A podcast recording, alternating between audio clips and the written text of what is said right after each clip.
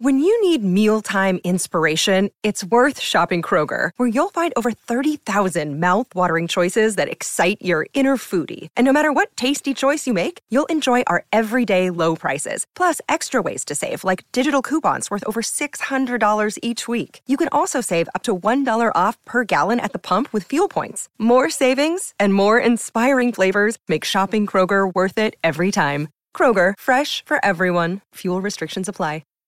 Hi, everybody. This is Adriana Trigiani. I'm the host of You Are What You Read. I have the privilege of interviewing luminaries of our times about the books that shaped them from childhood until now. We get everybody from Sarah Jessica Parker to Kristen Hannah, Mitch Albom, Susie Essman, Craig Ferguson, Rainn Wilson, Amor Towles, you name it, they come, they share. New episodes of You Are What You Read drop every Tuesday on Apple, Spotify, or any major streaming platform wherever you listen to your podcasts.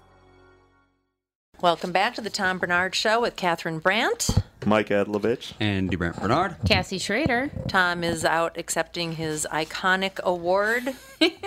Or something to that effect. Which we still don't know which iconic award it is. Well, it's something to do with radio, I'm pretty sure. Yeah, I don't think he's iconic in another area that I don't know about. But we will be right back after these messages. Walser Automotive Group started in Minnesota over 60 years ago. Most people know something about the Walser way. Up front, no haggle pricing, work with one person from start to finish, or the free lifetime powertrain warranty on most vehicles sold in Minnesota. What you might not know is they are the only automotive group that is a member of the Keystone Club. They join such great Minnesota companies as General Mills, Target, Cargill, the Twins, Wolves, and Vikings in pledging 5% pre-tax profits to local charities. It's a great example of their core values. Do the right thing, display positive energy, be open-minded, and lead by example. So if you're in the market for a new or used car, check out Walser.com or stop into one of their dealerships. Please don't say, "Tell them Tommy sent you," because it sounds fake, and I hate it. Walser Automotive Group. Walser.com. Michael Bryant, Brad Sean Bryant, what's the latest? Well, basically, we're trying to represent people who have been hurt, then talk to them before they talk to an adjuster. One of the key points is to make sure you know what your rights are before you start talking to the insurance company, and they start asking you questions or they try to settle your case early and cheap. Well, what's interesting to me is, a lot of people have fear of attorneys. It makes them very uncomfortable. They get nervous about it. What should I do? I've known Michael for years and years now, and I would highly recommend you. So that should be good enough for everybody, because I don't endorse people who are dirtbags. Well, I appreciate that.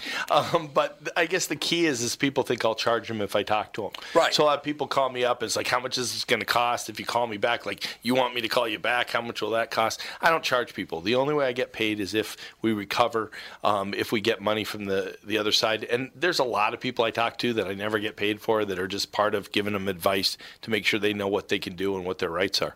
And your record's terrific as well, we should point out. Well, it works. It's been good. It's been good, ladies and gentlemen. It's been good. And how do they contact you? And, either through our website, which is minnesotapersonalinjury.com, minnesotapersonalinjury.com, or at 800-770-7008. Michael Bryant, Bradshaw, and Bryant.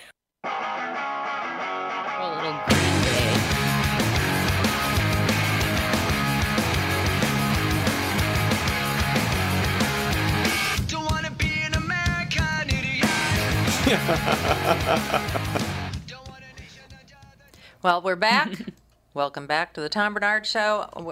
I was just searching around through some news stories, and I've been seeing on Twitter about the fact that people are all crazy about the new statistics that the middle child is disappearing, that they're becoming an endangered species. Maybe that's because people are only having two kids. That's exactly why. Right? Is that the reason? Yeah, one or two. Fertility is way down in most countries, and in most first world countries, fertility is actually below 2. Well, so most people they don't even have 2 kids. Yeah. Well, this article is saying that the ideal number of children has dropped from 3 to 2 in the last 40 years. Yep. Sure. And in the 70s, the average mother would have more than 3 children in her lifetime. Back then, 40% of mothers between 40 and 44 had 4 or more children. And really, they were not in this article. This article is a little bit different than the one that I saw. They were talking about how if you had 5 kids, you really had 3 middle children. Yeah. Mm-hmm. It wasn't just, you know, that the one that was just right in the middle had to be a middle child. My wife claims she's the middle child, and she's the 4th of 5.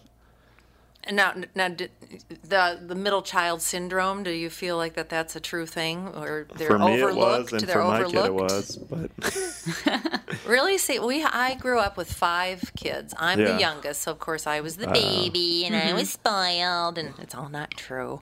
And my eldest brother, usually the oldest is supposed to be the most successful and the most whatever. Most driven. Mm-hmm. Yeah. And the middle children are all supposed to be sort of overlooked and peacemakers and all this kind of stuff. We did not have this in my family. Yeah. None of that, really. Maybe I was more spoiled because my parents were just tired by the time they had me. I did get away with more stuff. Yeah. Oh, God, she's whining again. Give her the popsicle. Just give it to her. Yeah, there you go. That's how you end up more spoiled. Yeah, my mother was like, Mom, can I do this? I don't care. Yes, get away from me. I've had 5 kids. My 3rd kid has bars for every meal. We're going to eat this. No, I'm going to have a bar. That was fun for a while. Yeah. Because there's probably a little chocolate or something and a little sugar. Yeah. You got to sneak it in. My kids are eating... oatmeal packets, apple cinnamon oatmeal, because there's sugar in it. So they're like, oh, no, I'm having oatmeal at night. Well, as long as they're eating. I guess it's healthy. Yeah, it's a healthy option versus fried food or something. Or candy, straight candy. So you have a blended family now. So you had a middle and a and a youngest in both sides, and then you put them all together. What does that do to the birth orders? Well, yeah, because with Dave's kids and then I have, you know, he has 3 that live with him, and then I have my 3 now. So we have 6 kids in the house. My youngest boy is the youngest out of all 6. Oh, he's still the youngest. Yeah, so, and it's funny. So has it made him even younger having more siblings? No, I mean... Yes and no, because he wants to participate with the older kids, but he's 6, and you know, and then it goes from 6 to 11 years old, and then up. Right. So he has nothing in common with that, because Ripley and Charlie, Charlie's my middle one. They're both 11. We call them the twins because it's funny. They look alike, and they're born a month apart, so we call them the twins.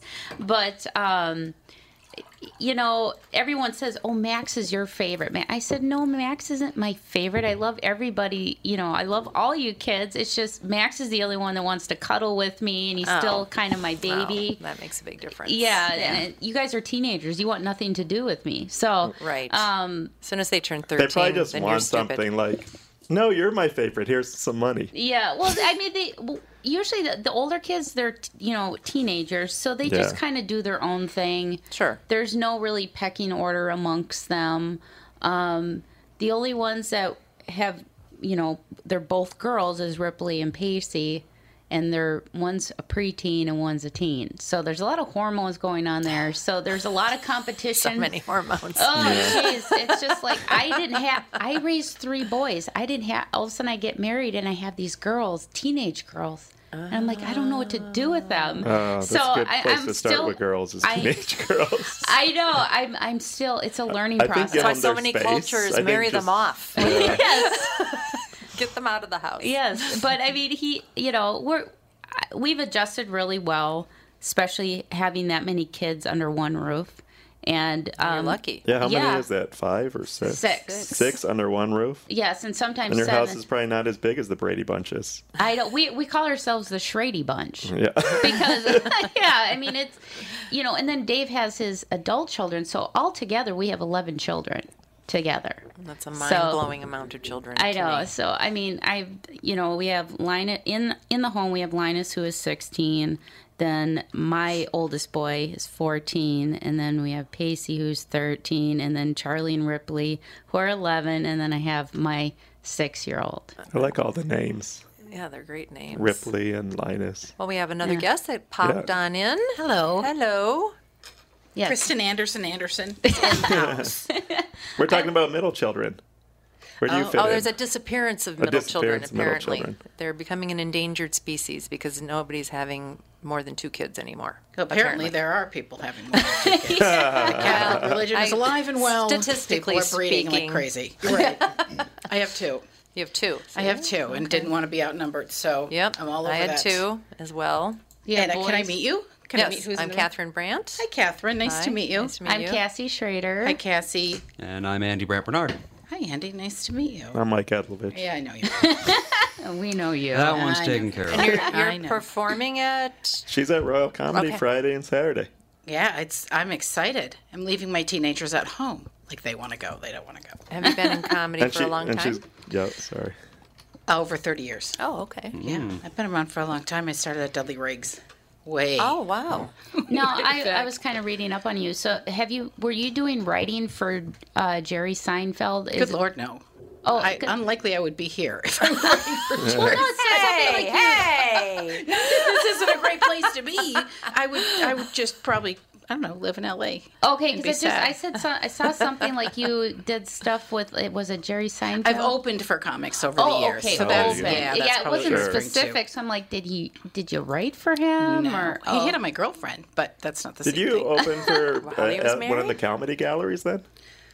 Oh, yeah. Right? Well, yeah, I worked Seinfeld there for many, many years. Yeah, he dropped by. A fair amount. Right. Yeah. Leno, too. A lot of people that were on the cusp of, hitting it big, I worked with. Oh, okay. Louis Black, Kathleen Madigan, lots of them. There's so many. And this weekend, she's got a big-name comedian opening for her. You know, I'm really excited. I produced a fundraiser for Joe Mangiaris. He had a lung transplant. He was the owner of Pepito's. He has been around for over 30 years, just like me. And he's acted and he's written. It's very funny. And he's really been through it health-wise. And he contacted me a few weeks ago and he said, okay, it's time for the comeback.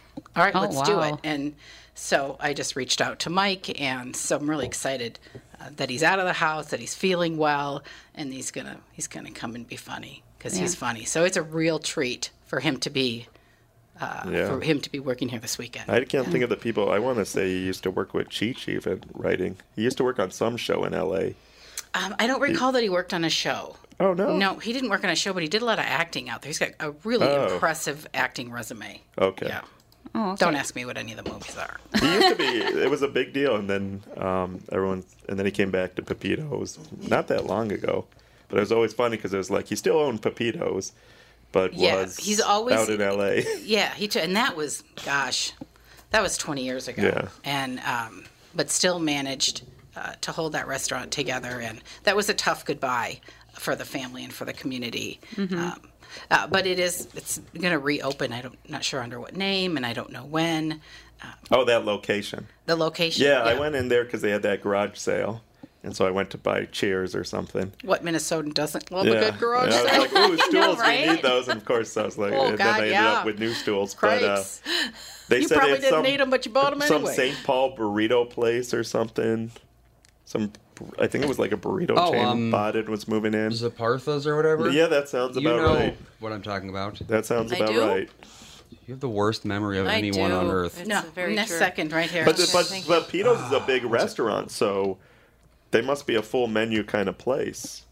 Well, I think so, and I do recall from the article that the one of the owners anyway has a history. He proposed to his wife there. I think they had their first date at Pepito's, and he proposed to his wife there. So he likes the...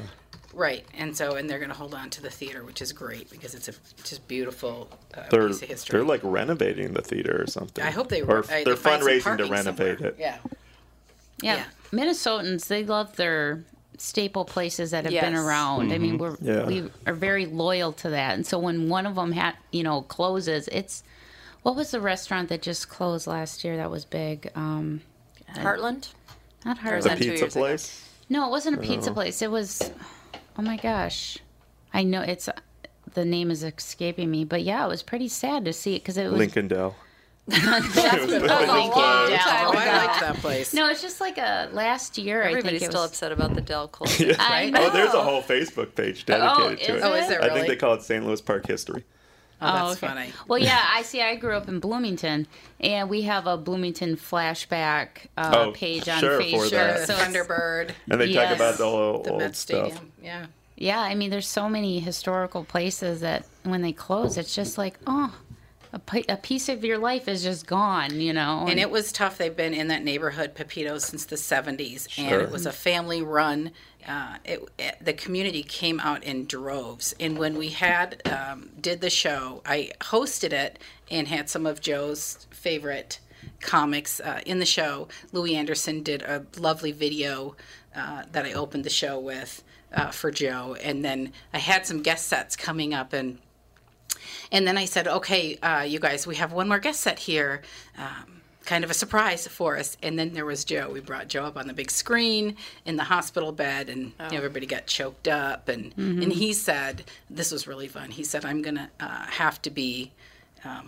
I'm going to be facing rejection. He had a lung transplant. I'm going to be facing rejection for the rest of my life. I said, well, now you know how I feel. Someone said nice? Skit. Oh, nice Polonaise? Was it nice? Oh, nice. That was just last year, huh? Well, I think they reopened, though, didn't they? Did they reopen? As nice? Did that location open as a bar again? It was such a successful bar location there. Yeah, I'm not sure. Yeah, that's the one I was thinking. Everybody was upset about that. Yes. Well, Pepito's and the Del. I mean, back in the 1970s, there was. I mean, we were really desolate here for restaurants in Minneapolis. Yeah. I mean, if you had a good restaurant, it was like, the Mexican restaurant. It was the. Yeah, right. They had several of them though, right? There he still has. Actually, there's a takeout, a deli or something. I want to say it's on Nicollet somewhere. So okay. in a strip mall. Yeah. Yep. I didn't know. Over by one of the many breakfast places on Nicollet. And Street. I went out to the suburbs to spawn, and I don't know anything. The suburbs.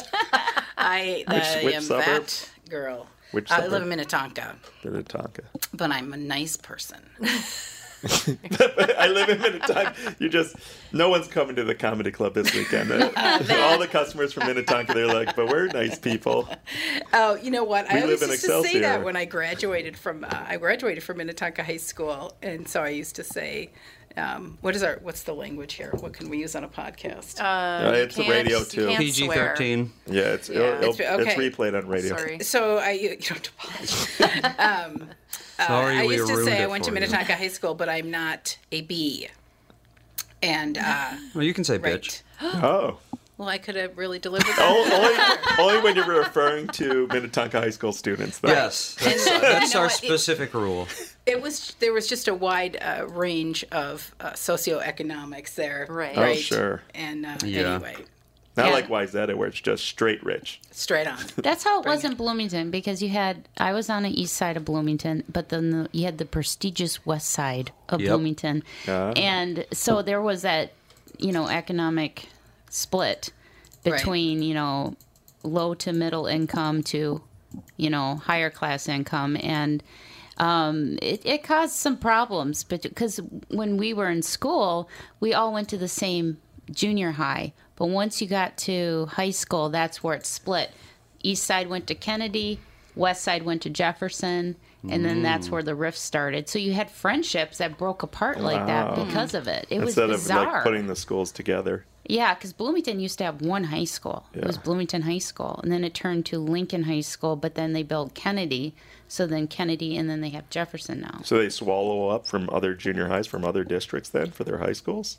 I don't know. How do you guys all go to one junior high and then split? No, well, now they have two junior high. Well, they call them middle schools now. Yeah. They don't. I don't care for that. I don't like the middle school thing. I'm happy my kids, my daughter's a senior at Hopkins now, and I'm glad that they still have 7, 8, 9 junior high. I don't need a 9th grader, really a 14-year-old girl in the high school with all those hormones. Let's come back to that. Boys sniffing around my kid, lifting their leg. No. Exactly. So, really happy that she didn't do that. Well, we need to take a quick break. We'll be right back. It's Tom telling you how easy it's been to lose weight at NutriMost Twin Cities in Plymouth with their weight loss plan. I'm down 77 pounds. And in a couple of weeks, I'll do one more round to shed the rest of my unwanted pounds. Find out how to have success losing weight like I did by attending the NutriMost Twin Cities in Plymouth free informational dinner. It's on Monday, July 23rd at 6 p.m. at Jake's in Plymouth. I'll see you there. That extra baggage melts away really fast, and one of the best parts is it's just so easy. I am never hungry. NutriMost Twin Cities in Plymouth has educated me on clean eating, and I now know the foods that work for me and the weight gain trigger foods, too. That's important. NutriMost Twin Cities in Plymouth will guarantee that you'll lose 20 pounds or more in just 40 days. NutriMost Twin Cities in Plymouth has helped me change my life, and they can help you, too. Register for the NutriMost Twin Cities in Plymouth dinner on July 23rd. Just call 763-333-7337. That's 763-333-7337. If you are a homeowner, you do not want to miss this free event.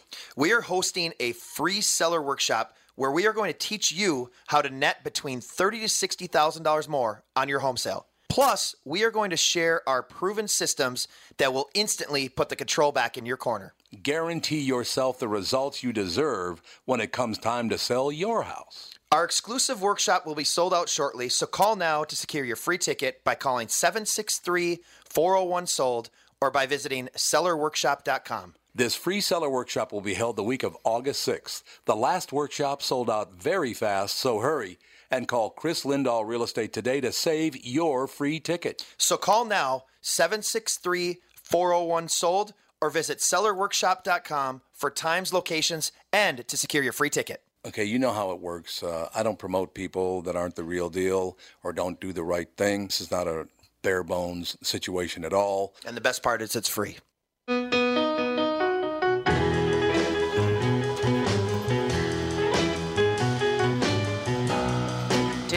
It's one of those days with this weather. I found my thrill. You found the tiara. The queen is in the house. I love it. Has anybody heard about this Olympic skater that was stabbed to death? Today? What? 25 years old, Dennis Ten. Anybody heard of him? No, I'm not. A Kazakh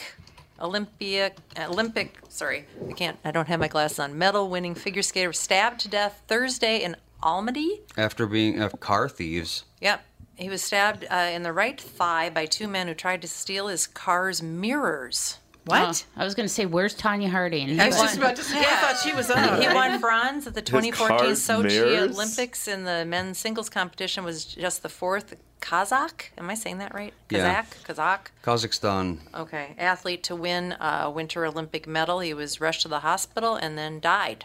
Wow. Oh, so he's dead? Oh. So the guy is in his car. Stabbed to death. Just regular guy getting in his car. Yeah. Somebody's trying to steal your mirror. You're probably like, hey, don't steal my mirror, and then you get stabbed. See, if I see two guys stealing your mirrors on your car, you probably should walk away, I guess. Let them have the mirror. I mean, take really. The mirror. If it's too dark to see their knives. It's just like I mean, you can't even make this stuff up. It's so crazy to me that this happened. He's 25 years old. That's sad. Probably you know what? You can't turn the news on. You can't turn the news on without seeing something that's just unbelievable. Yeah. You just can't even. I literally take news breaks now because it just I can't sleep because it just. And the other day I was like, I haven't watched the news in a while, so I'm not saying watching the news because I do watch the local news, because it's not that bad. But just you go on your Twitter feed or whatever, and it was just. This person just was killed, this person was raped, this person was stabbed, this person's trying to, blow up somebody. I was just like, how do we cope with this bad news all the time? It's a lot. I do the same thing. Too much. Mm-hmm. I had a therapist tell me 30 years ago, Kristen, you have to not watch the news. You have to really step back from it because it's not. You can't handle it. Yeah, we have a guest coming up in a few minutes, and she's talking. Part of what she's talking about was the fact that our sleep is bad, and that's making people more suicidal, and also these news cycles and all this stuff. And it's going to be interesting to talk about. You wake up in the middle of the night, and you're like, I kind of got to check what's going on Twitter. Oh, that's the worst thing to do. Yeah, the screen time is really bad. I only did it right after the election or... because you never knew when Trump was going to tweet, so I was like, I want to see it first. Oh. One of the other things that I do, my second thing to stand up is I teach a class, 2-day intensive class called Assist, and it is It's a suicide intervention training class. Okay. And then I also, with my training partner, we gave a different talk. The junior high that my children went to this last spring, two 14-year-olds suicided in the same month. Oh, wow. And we went and spoke to the teachers. And, you know, everybody is just PTSD. I mean, they're just in shock, and they just don't know what they missed. And we didn't have time to do our 2-day class, which hopefully we'll be able to get in there or in 10 other districts to do that, because I feel like it would be really great for students to be prepared and to be able to intervene and see what they see. One of the things when you said they're so tired, that when we spoke to the teachers, it was the HALT is the acronym, and it's hungry, angry, lonely, tired. Okay. And those are the four things that can tip somebody over if they're having thoughts of suicide. And when somebody who's mentally ill is hospitalized, that's the first thing that they do is they feed them and they give them a sleeping pill so that they have a full stomach and they get a good night's sleep, and then they can start with psychiatry and whatever else the next day. That kid out in Chanhassen that was just shot by the cops, he was trying to kill, he was threatening his mother. I thought it was Minnetonka. I thought it was Chanhassen. He was a Minnetonka student or something. Okay. I think it was Chanhassen. Okay, last night on the news, they had released the audio tapes of his mother's 911 calls. Oh. And it sounded like he was interested in having a death by cop. Oh, absolutely. Yeah. That was Oh, really? And she had tried to call the night before and said, "There's something wrong with my son. He's acting weird." And she said it was hard to understand what she was getting at, because she was clearly very upset, and they couldn't help, or they couldn't do anything for him. Yeah, is that a 911 call? Yes. You know what? Mentally ill people. That's the difficult piece, is that they have more rights to end their own lives than we have to save. And that is not okay. You can't involuntarily, you can't take someone away anymore. Well, once again, not unless they're like a clear... But this is the problem in America, though. This is the problem in America. At one time, you could commit your spouse, for the rest of time, because you just didn't like them anymore. Yeah. That wasn't probably a good idea. I know, but that's how we were, and now it's like you got somebody that really needs maybe a 3-day, intervention. Yeah. Yep, you can't do it. Yeah, they have to be. It's terrible. Threatening themselves, harm to themselves or others. Yep. Well, it certainly sounded like he was threatening. Yeah. I just don't understand. It's horrible. I don't know what this whole situation is. Just the whole idea that several bullets were put in a person to put them down. There has to be a better way than that.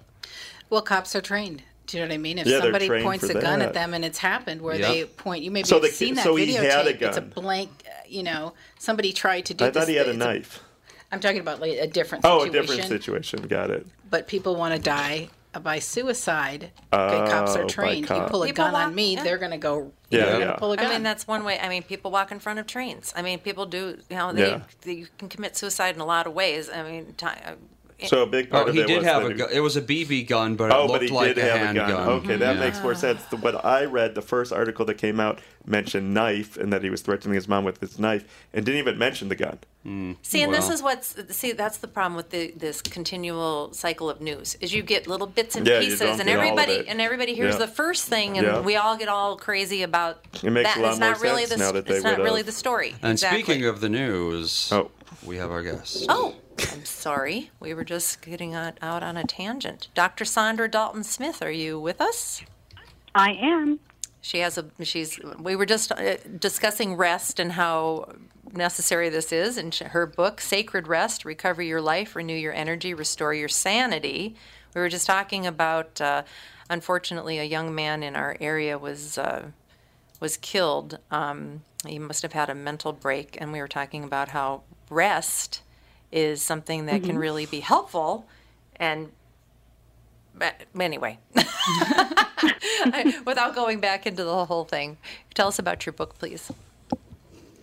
Well, my book's titled Sacred Rest, Recover Your Life, Renew Your Energy, Restore Your Sanity, and it does relate somewhat to your story, because I heard a bit of your conversation about suicide, and I what I find with a lot of my patients who are coming in is that a lot of them don't realize that there are different types of rest. So they think that, okay, well, I'm feeling depressed or I'm feeling anxious because I'm overworked, overstressed, those types of things. But it's not just the mental and the physical type of rest that so many people focus on. There are a total of 7 that I've actually identified, and that's what I help people really kind of break down, how to determine which of the 7 types they're deficient in, and then how it's affecting their life, how it's affecting their emotions, and really in their relationships and every other aspect of their life. And those 7 are, just to rattle them off, are physical, mental, we talked about. Then there's the spiritual, as well as the emotional, social, sensory, and creative. You know, it's interesting because I now have a 25-month-old grandchild, and she, if she's rested, she's the most delightful creature you'd ever want to be around. And if she hasn't slept well, she can be the most challenging person to ever be around in a lot of ways. And I feel like, you know, that's a reflection on what is happening as adults, because supposedly we're all sleep deprived. People are taking and tons of sleeping pills, and yet nobody's feeling rested. What do you think that's all about? Well, absolutely, we're sleep deprived. It's over 40 million people, about a third of the population. And I think the big thing is most people have no clue how to get rest. So what they do is they say, I'm going to rest on the weekend. Well, what does that look like for most of us when we say that? We're going to veg out in front of the TV watching Netflix or something, and then we're going to bounce up and think that that fixed it. The reality is rest has to be focused. It has to be intentional, and it has to be specific for where you're actually having a rest deficit, because sleep by itself, sleep and rest are, first of all, 2 completely different things. When you're well rested, you have higher quality sleep. But really, sleep in itself is just one type of the 7 types of rest. And even at that, it's only half of that type. It's a type of physical rest. And it's a passive type of physical rest, same as napping. Those are passive physical rest activities. Then you have the active physical rest activities, which are things like yoga or stretches, what we call walks that are basically, we call them leisure walks here in the South, or Sunday walks, but those walks where your focus isn't on exercise or building up your body, but the focus is on actually improving your circulation, increasing blood flow throughout your body, increasing your lymphatic drainage. So that's the thing. We have to start looking at this a little bit more nitpicky than we have been, because in just trying to have whatever rest we feel like we can fit in, we are omitting the type of rest we need to actually improve. Yeah, and it almost feels like, I know for me, when I feel tired, I'm like, if I take a nap, I'm just a lazy cow. I shouldn't be doing that. I shouldn't, you know, it's like I should be doing something all the time. I think we're programmed as Americans to just constantly be doing something and being productive. Women especially. Exactly. We always feel like there's something else to, you know, take care of. So we're always last on the list as far as resting goes. Well, that happens to me all the time. I mean, there's times I only get like 5 hours of sleep a night. That's not enough. And, you know, I'm constantly doing things, and my husband's like, just rest, relax. And I'm like, I can't. I got to get this stuff done. Otherwise, it won't get done. Well, you have 147 kids. I know. I know. Well, see, and I used to work nights. And so I wouldn't get home till 3, 4 o'clock in the morning. And then I had to get up with kids in the morning and get them off to school. So my sleep was very interrupted all the time. I would sleep 5 hours, get the kids off to school. Then I would try and take a nap for an hour. Then I'd have to go to the grocery store, come home, get dinner ready. I mean, it was... And I started physically feeling ill. Mentally, I was feeling ill. I mean, I was crying at the stupidest things. Like, I'd have so much laundry to do, and I would just look at it and cry, and I'm like, this isn't me. What's going on with me? And I realized it was probably just the lack of sleep. So, and unfortunately, I think that's a pretty common occurrence in America. Yeah, people don't get enough sleep. It is. And what you're describing is really, we call it sleep deprivation, but what you just described is a rest deprivation, because you started having the emotional aspects of it where you're crying and you don't understand why. Mm-hmm. Your immune system's down, so you're getting sick, and it doesn't make any sense because you may not have even been around someone, you know, to catch something. And and that's the thing. When you're not identifying which type of rest you need, you automatically think, well, if I sleep more, then I should feel better. But I'm sure half of you have had this experience. You go to sleep and you wake up just as tired as when you went to bed. Sure. That's because sleep wasn't really the true problem. And then I would try and rest. So I'd lay down. I'm like, I got to take a nap. And then, of course, I close my eyes, and then I'm thinking in my head all the things I got to do that I could be doing while I'm laying here in bed trying to take a nap. So it's just it's like I wanted to just unplug my brain from my life for just an hour. And it's very hard to do, especially being a mother, because I would people need you all the time. Yes, because I would take care of the kids during the day, and then I would work in the evening, so I didn't have to have daycare or anything like that. So it's hard, especially being a mom, a stay-at-home mom, and having a career. I was juggling a lot, and it became too much for me to the point where I physically became ill. I did come down. I have Crohn's disease, which doesn't help. So I was, and every night I would go to work, sicker than a dog, but I knew I had to go. So it was, it's hard to juggle all that, and then you have, you know, emails, and the worst thing to do is when you lay in bed is to look at your phone. Right. I agree. Well, yes. I think we know screen. I mean, we've been told that for how long? Yeah. You need 2 hours before you go to bed, you should leave the screen alone. Right. Who does that? Like, who does that? Who leaves it alone?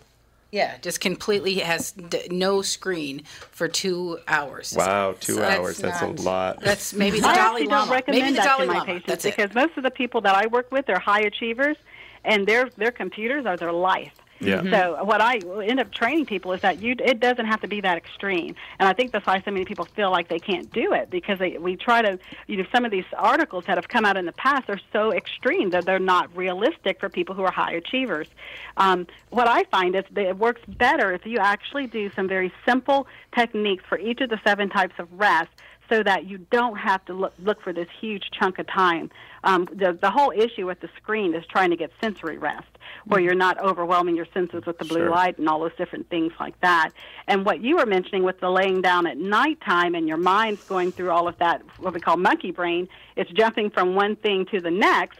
That's a mental rest deficit where you're needing to do some very simple mental rest tactics like brain dumping, so that you don't keep those ruminating thoughts running through your head, because your brain is protective. It's not going to let go of that thought if you keep flipping it around in your head. So we have to train it. And it doesn't happen overnight, but it doesn't take a long time either. There's some very simple techniques to improve that. We need to take a quick break. Can you stay with us for a few moments and maybe tell us some of these techniques? Sure. Great. We'll be right back. Tom Bernard here to tell you, Priority Courier Experts has immediate openings for drivers looking for more. Priority drivers are independent contractors who set their own hours, start from their own driveways, and deliver local on-call parcels and freight, which means you're home for dinner every night, and you get paid weekly. Right now, Priority's driver-friendly lease-to-own program has brand-new dock trucks, flatbeds, curtain sides, and tractor-trailers just waiting to be driven home. And Priority's also offering a $4,000 sign-on bonus to qualified drivers. So if you've got the skills, we can get you qualified to start driving a brand new truck in as little as 3 days. Calling all drivers, come get the $4,000 sign-on bonus you deserve for all the knowledge and experience you bring to the delivery business. Call Roger or Eddie right now at 651-748-4477 or visit them online at priority.com. Priority Courier Experts. Every time you call us, we deliver. Tom here for Sabre Plumbing, Heating, and Air Conditioning. When you call Sabre for service, you'll get a certified technician that's an expert at diagnosing, repairing, and installing heating and air conditioning equipment. Sabre Techs give you the service you need, not the other stuff that you don't need. When you combine that with Sabre's A rating for customer service and the best equipment from Bryant, you get exactly what you need. So make the call to Sabre Plumbing, Heating, and Air Conditioning today. Sabre and Bryant, whatever it takes.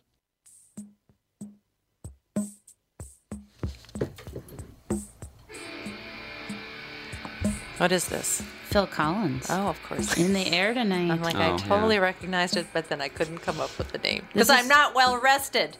And I've been menopause. So don't ask me to know anything. Tom Bernard Show, we're back with Dr. Sandra Dalton-Smith. She is a board-certified internal medicine doctor, revealing why rest can no longer remain optional, talking about her book, Sacred Rest, Recover Your Life, Renew Your Energy, Restore Your Sanity. And before the break, we were looking for some tips or advice or tactics on steps. What to do, how to get to sleep, how to get rid of this monkey brain. What do you got? Or what are the 7 rests? The 7 rests. Well, the first thing I would recommend for anyone who's struggling like that, like I said, it doesn't really matter what you're doing, whether you're a stay-at-home mom or you're climbing the corporate ladder. Everyone is struggling with this because we've simplified rest to the point that we've made it no longer effective. So the very first thing I would recommend anyone who is waking up tired despite the best efforts they can put in, would be to identify which type of rest they're actually having a problem with, which one is a deficit for them. And the easiest way I have identified is to do assessment on my website at therestquiz.com. It's what I use with my own patients. It's a free assessment.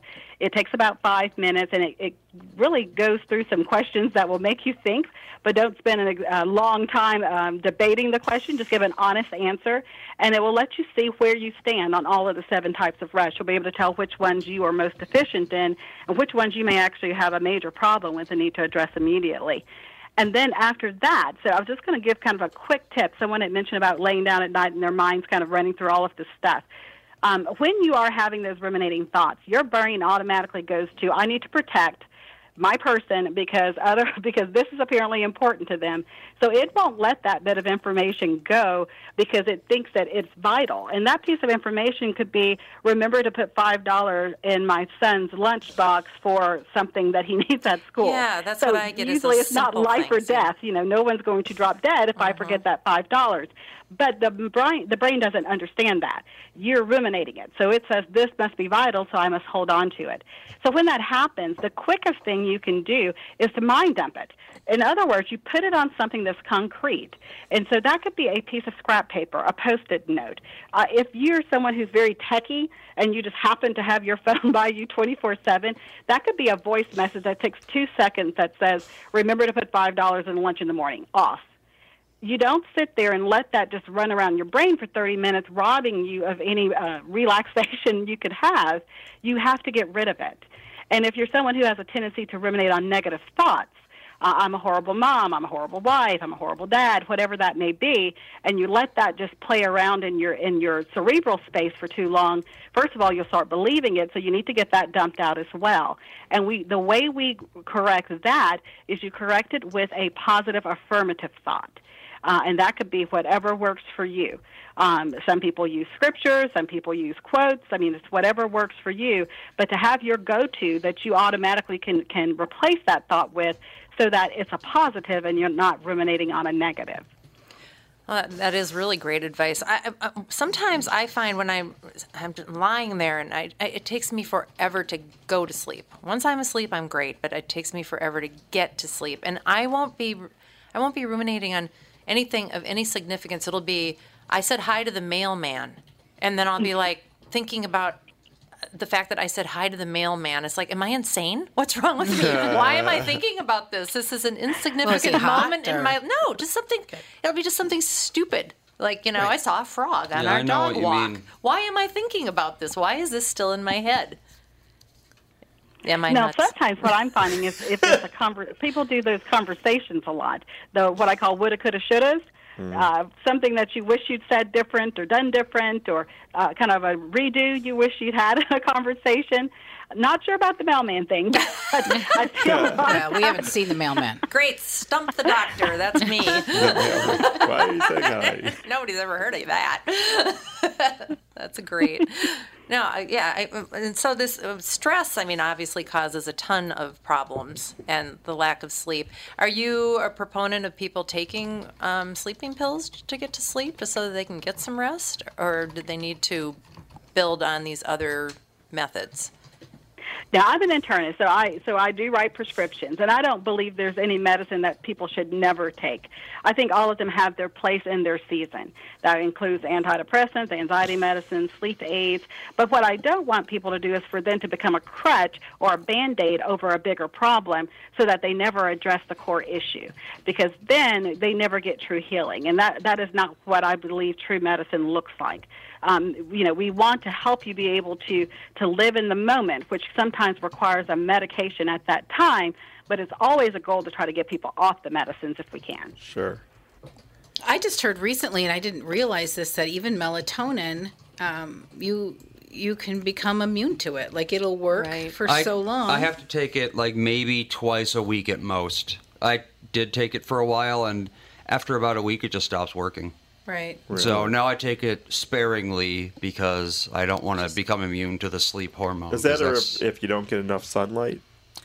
Melatonin, well, it's naturally produced. Yeah, it's naturally produced as a response to lack of blue light, actually. That's why they have those blue light filters. Okay. I just take Benadryl every night. Oh, yes. Benadryl. Well, it works for my allergies, so I just take it before, because it helps me, so I'm not all congested all night. So I just take it before bed, and it helps knock me out. I was taking it nonstop for a while, and I didn't realize it was Benadryl because it was called something else. Mm. And I was like, oh, this is just like Claritin, allergy medicine. Oh. Apparently it wasn't. No. My mother was, she was in the ER a couple of weeks ago with what was either a cluster headache or a migraine, hasn't been diagnosed, and they gave her Percocet and Oxy and Depakote, and none of it worked. She got to the ER, they gave her Benadryl, she was out like a light. That's interesting.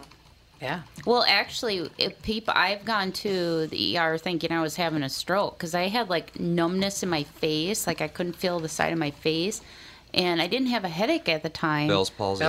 That's what I had. I'm a survivor. Are you a survivor? No, I didn't have it. I was having an onset of a migraine. Yeah. I didn't have the headache part yet. So when they did a CAT scan, the doctor came back. He's like, do you have a headache? And I'm like, yeah, actually, when I was sitting in the waiting room, that's when the headache kicked in, and my head was just banging. So actually, the little cocktail of medication they give for migraine, if you go in the ER, it's Benadryl. It's Benadryl and some type of codeine or something, and it takes that migraine out like that. So Benadryl has a lot of... Unless you're my daughter and it puts you into tachycardia. But that's a whole nother... whole nother topic. Well, Dr. Sandra Dalton-Smith, her book, Sacred Rest, Recover Your Life, Renew Your Energy, Restore Your Sanity. Very great information. And her quiz, the quiz on her website. Yes, and can you share your website again for us, please? And we'll put it on our our website and on our social media too. Sure. The quiz is at restquiz. Very simple. Restquiz.com. Okay, and you have a website, correct? That people can go and find. My main website is at iChooseMyBestLife.com.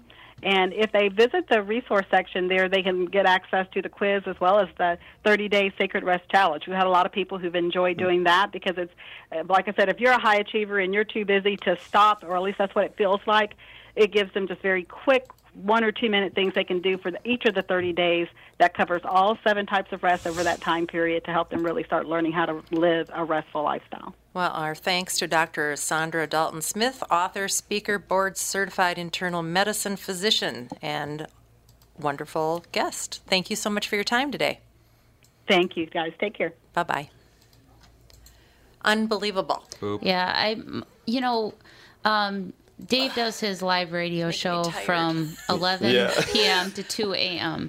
So that's when I do all my work for, setting up guests, all my emails, because I try when I get home from work, I try and use that time and allocate it for the family time for kids. Sure. So when Dave starts his show at 11, that's when I do all my work.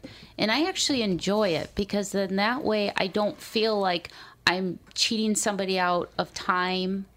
Like if it's Dave wants to spend time with me or the kids, this is my time. I can do it. It's interesting that she calls it sacred rest. Mm-hmm. I mean, can you imagine? Like, I'm sure you've got some rules with your kids. It's like, if I'm in the bathroom, you better not come in here unless your hair's on fire, right? Yeah. You know, maybe that's what we need to do with rest, or 5 minutes, 10 minutes of a little meditation or breathing or a little right. stretching time without five kids climbing on top of you. What I was wondering is, and I don't know if it was in her book, but exercise. Everyone's lack of exercise. And then if you're not exercising, it's harder to get rest. Well, you know what? A friend of mine says that, my speaking partner, he says exercise is the most underutilized antidepressant that there is. Sure. You know, it's interesting. I had this dog for 18 years, and he literally made me take him for a walk every day. He would not rest until we went out for a walk. Mm-hmm.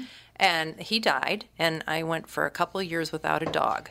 And I noticed a difference in my outlook on life. It wasn't like I was out there, you know, walking like a maniac or whatever, but I would get out for a good hour, sometimes two, every single day, go for a couple mile walk. And now I've got a dog again, and I'm out on these walks, and I feel like you can sort through things if you're just moving. It doesn't always have to be, you know, some sort of marathon. While you're showering. Well, you're connecting with the animal, too, at the same time you're outside, walking. So, and, you know, apparently breathing in, you know, plant matter. Fresh air. Even though we have allergies, apparently there's stuff that's in the pollen and stuff that can make your killer cells more efficient. Really? Mm-hmm. Yeah, and your feet are just hitting the earth. You're connecting with the earth. Absolutely. I mean, there's a lot of good to being outside, even if you're an allergy sufferer like we are. I'm always outside. I have a garden, and I love gardening. I find it very meditative. It's very therapeutic for me because it's something that I can take care of.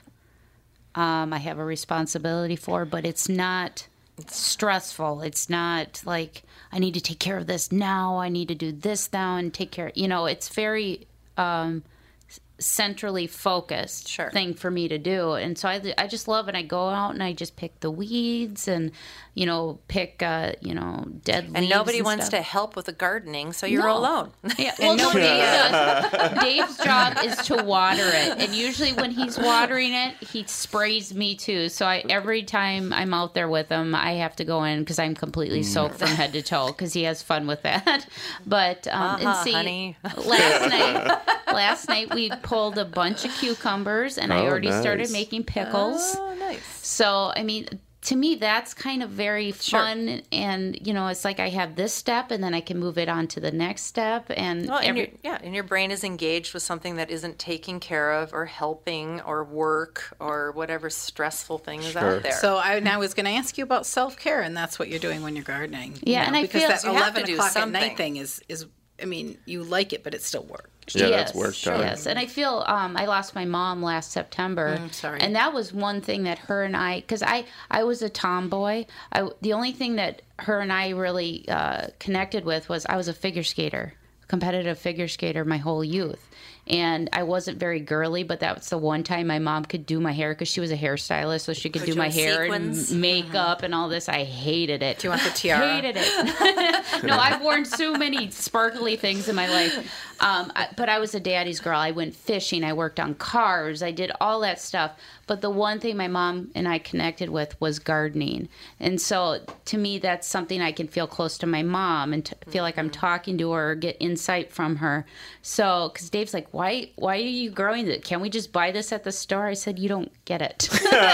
He's not very outdoorsy, but I'm like, no, this is something for me. This is my Zen area. This is my Zen garden. So yeah, and I totally get that. I have. I am all about the annuals because I want immediate gratification. Yes, and I don't want to have to work too hard. My husband will tell you the Latin names of all the perennials, and he'll.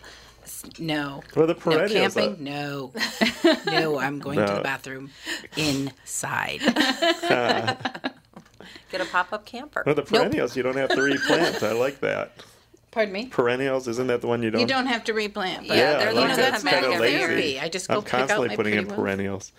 Just so I don't have to worry about it. You go and deadhead them and pick all the dead ones off. But annuals, you've got more color. There's a lot more color with an annual that you put in. Yeah, and they're cheap. They're cheap. Well, it's bulbs. Visual. I'm very visual. Like tulips. Aren't those perennial? Yeah, those but those perennials. Last for 10 seconds. I know. Yeah, they bloom for like 3 days, and then they're gone. But then you got to have the other bulbs. You got to have the gladiolas coming after that. Listen to you with the gladiolas. Yeah. My favorite perennial is lilies, because they'll be out there all summer long. So if you want a good perennial, go with lilies or daisies.